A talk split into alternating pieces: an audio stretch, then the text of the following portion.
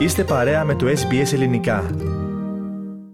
Ραδιοφωνία SBS, ελληνικό πρόγραμμα φίλες και φίλοι. Στο μικρόφωνο μαζί σας με την επιμέλεια και παρουσίαση της εκπομπής είναι ο Θέμης Καλός. Συνδεόμαστε τώρα με την Ελλάδα. Στην άλλη άκρη της γραμμής μας είναι ο συνεργάτης μας, ο Στέλιος ο Ρακιντζής.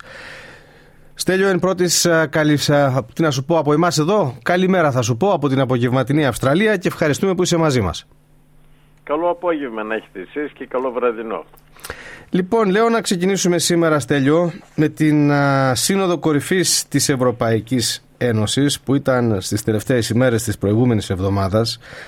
Ποιο ήταν το παρασκήνιο πέραν των γνωστών ήδη ανακοινώσεων για άρνηση ακόμη και με βέτο της Ελλάδας στην ενταξιακή πορεία της Αλβανίας; Ε, Μπορούμε να πούμε Θέμη πως η Ελλάδα όπως σημειώνουν κυβερνητικές διπλωματικές πηγές ε, συνένεσε μεν στην αποστολή της επιστολής της Ευρωπαϊκής Ένωσης στα Τύρανα για το πρώτο βήμα έναρξης των διαπραγματεύσεων. Υπό την προϋπόθεση όμως ότι μέχρι το επόμενο στάδιο της διαδικασίας θα υπάρξει σαφής κίνηση ώστε ο Φρέντι Μπελέρη να αναλάβει καθήκοντα και να γίνει σεβαστό το δικαίωμά του σε δίκαια δίκη καθώς και το τεκμήριο αθωότητας.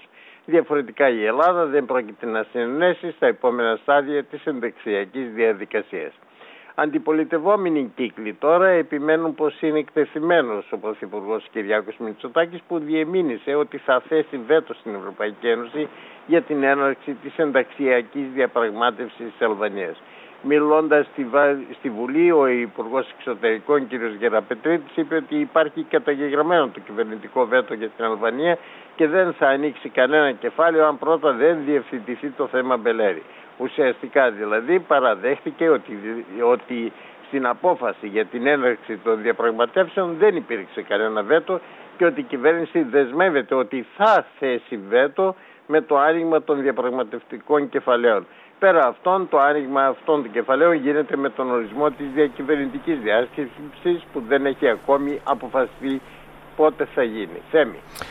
Θα ήθελα να παραμείνουμε λίγο ακόμα σε αυτό το πλαίσιο της Συνόδου Κορυφής της Ευρωπαϊκής Ένωσης ε, Στέλιο και να σε ρωτήσω αν υπήρξαν άλλα θέματα από αυτά που λέμε εθνικού ενδιαφέροντος για εμάς σε αυτή τη Σύνοδο.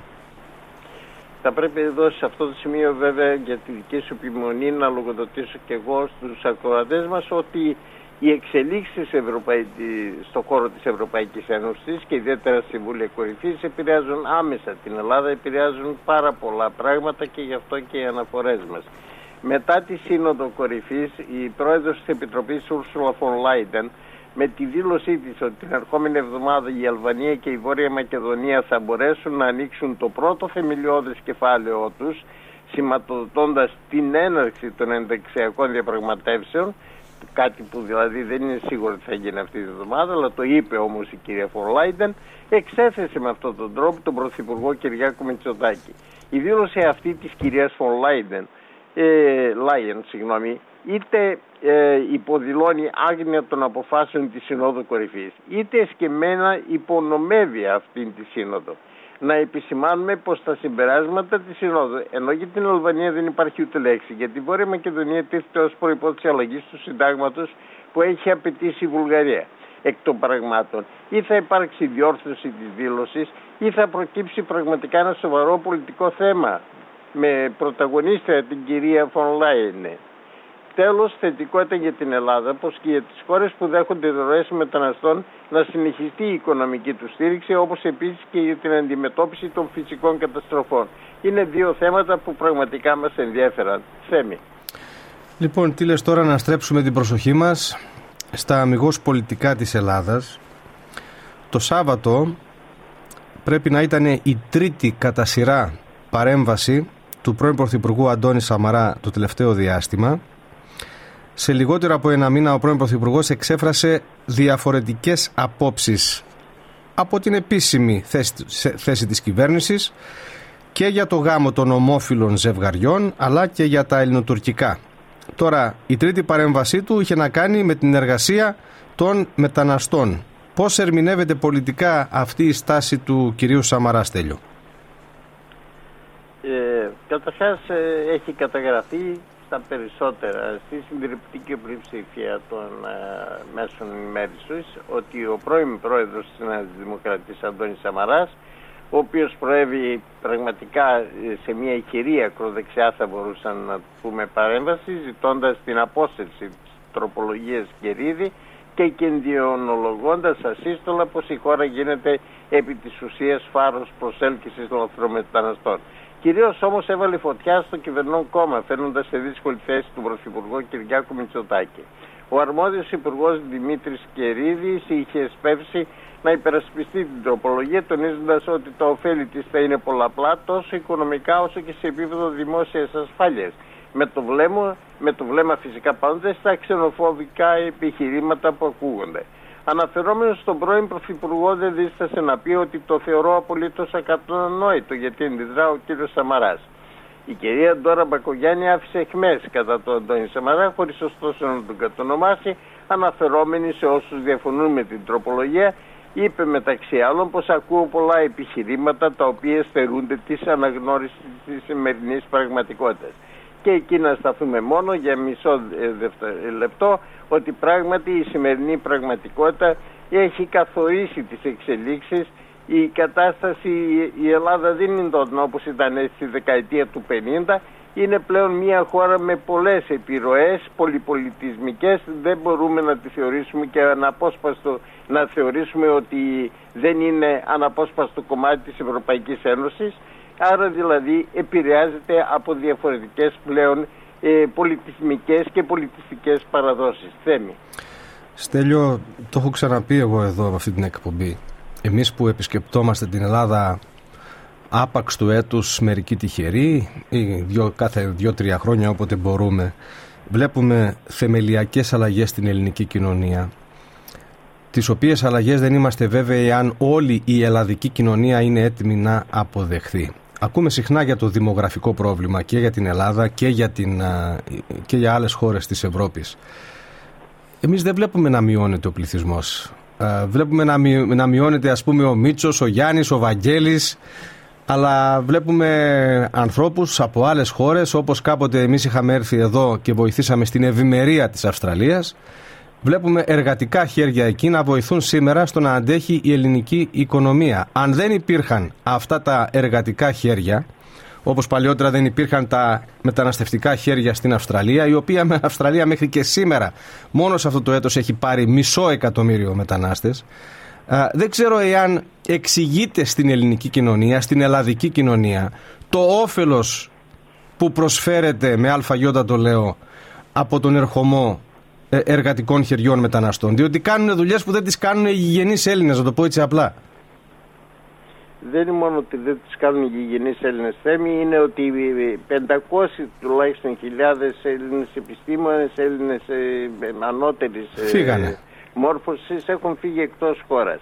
Κοντά σε αυτούς βέβαια, και δεν πρέπει να το ξεχνάμε, έφυγε και ε, μάλλον θα μπορούσαμε να πούμε ε, καταρτισμένο τεχνικό προσωπικό γιατί βρήκαν δουλειές και ως τεχνίτες έξω, στο, δηλαδή σε χώρες του εξωτερικού. Από εκεί και πέρα είναι λογικό να υπάρχει μια ζήτηση, θα μπορούσαμε να πούμε, σε εργατικά χέρια. Είναι λογικό και ακόμη και το σενάριο που ακούγεται ότι επειδή θα ξεκινήσουν τα έργα στο ελληνικό, ότι θα χρειαστούν 35 περίπου χιλιάδες εργάτες. Αυτά όλα τα πράγματα δεν είναι τυχαία που ακούγονται. Είναι γεγονότα τα οποία αν θέλεις σηματοδοτούν μια προσπάθεια αλλαγής παραγωγικής διαδικασίας κτλ. Μακάρι το εγχείρημα της παραγωγικής διαδικασίας να επιτύχει και σε ό,τι αφορά αυτές τις άδειες εργασίας έχουμε μπροστά μας το καιρό να τα δούμε. Δεν χρειάζονται κορώνες και διχασμοί. Το να πηγαίνουμε, το να βλέπουμε τους Έλληνες της Αυστραλίας και εκεί να τα θεωρούμε όλα καλά αλλά να γυρνούμε πίσω στην Ελλάδα και να λέμε α εδώ γιατί να αλλάξουν τα πράγματα και να μένουμε πώς ήταν τα πράγματα στη δεκαετία του 50 ε, νομίζω ότι εντάξει με την γραφικότητα καλά περνάμε αλλά κάποια στιγμή και το έντερο πρέπει να λαδώσει. Καλά το είπες ε, περί εντέρου, μου άρεσε η παρομοίαση. Θα επιμείνω λίγο στις αντοχές της ελλαδικής κοινωνίας. Εμείς εδώ οι ομογενείς εν προκειμένου, οι Έλληνες μετανάστες, επερώμαστε και ε, υπερηφανευόμαστε κάθε φορά που ένα τέκνο μας ανεβαίνει σε μια κλίμακα στην ευρύτερη Αυστραλιανή κοινωνία, παίρνει μια θέση, ένα βραβείο. η ελλαδική κοινωνία βλέπει στην εθνική Ελλάδα στο ποδόσφαιρο πολλοί παίκτες τώρα φοράνε που είναι αλβανικής καταγωγής, ε, ήρθαν πριν από 15, 20, 30 χρόνια οι γονείς τους, φοράνε την ελληνική φανέλα. Ο Ζέκα του Παναθηναϊκού που είναι αυτού καθ' αυτού νομίζω Πορτογάλος, φοράει την φανέλα της εθνικής Ελλάδος ως Έλληνας. Ε, η ελλαδική κοινωνία είναι έτοιμη. Ο Ατεντοκούμπο. ναι, ο Ατεντοκούμπο, πολύ καλό παράδειγμα. Η ελλαδική κοινωνία είναι έτοιμη να αποδεχθεί ότι αύριο θα υπάρχει ένας καθηγητής μέσης εκπαίδευσης όπως δεν θα λέγεται Μίτσος, Γιάννης, Βαγγέλης κτλ. Μπορεί να έχει ένα όνομα, δεν ξέρω πώς τους λένε τους ανθρώπους από την Ινδία, από τον Μπαγκλαντές, από την Αίγυπτο, από τη Συρία, από αυτές τις χώρες τέλος πάντων που αρκετοί κάτοικοι ζουν πολλά χρόνια στην Ελλάδα, για να μην πω και τα αλβανικά ονόματα τα οποία δεν τα θυμάμαι. Εγώ θα πω ότι αυτοί οι οποίοι αντιδρούν είναι κυρίως ε, αυτοί που προέρχονται από συγκεκριμένους ε, ιδεολογικούς χώρους, ε, όχι κατά ανάγκη πολιτικούς, αλλά συγκεκριμένους ιδεολογικούς χώρους, είναι οι φονταμενταλιστές, είναι αυτοί οι οποίοι μιλούν πάντοτε περί εθνικοφροσύνης ε, μέσα και πίσω από αυτόν το Φερετζέ θα μπορούσαμε να πούμε κρύβονται πάρα πολλά πράγματα. Είναι όμως μια γενικότερα είναι μια γενιά που σιγά σιγά βρίσκεται στη διαδικασία απόσυρσης. Οι νέοι άνθρωποι έχουν μάθει να συναστρέφονται με, με ξένους ανθρώπους. Αυτοί οι Αλβανοί τους οποίους μιλάς και οι οποίοι γεννήθηκαν στην Ελλάδα ούτε μία πλέον σχέση έχουν με τους Αλβανούς της Αλβανίας.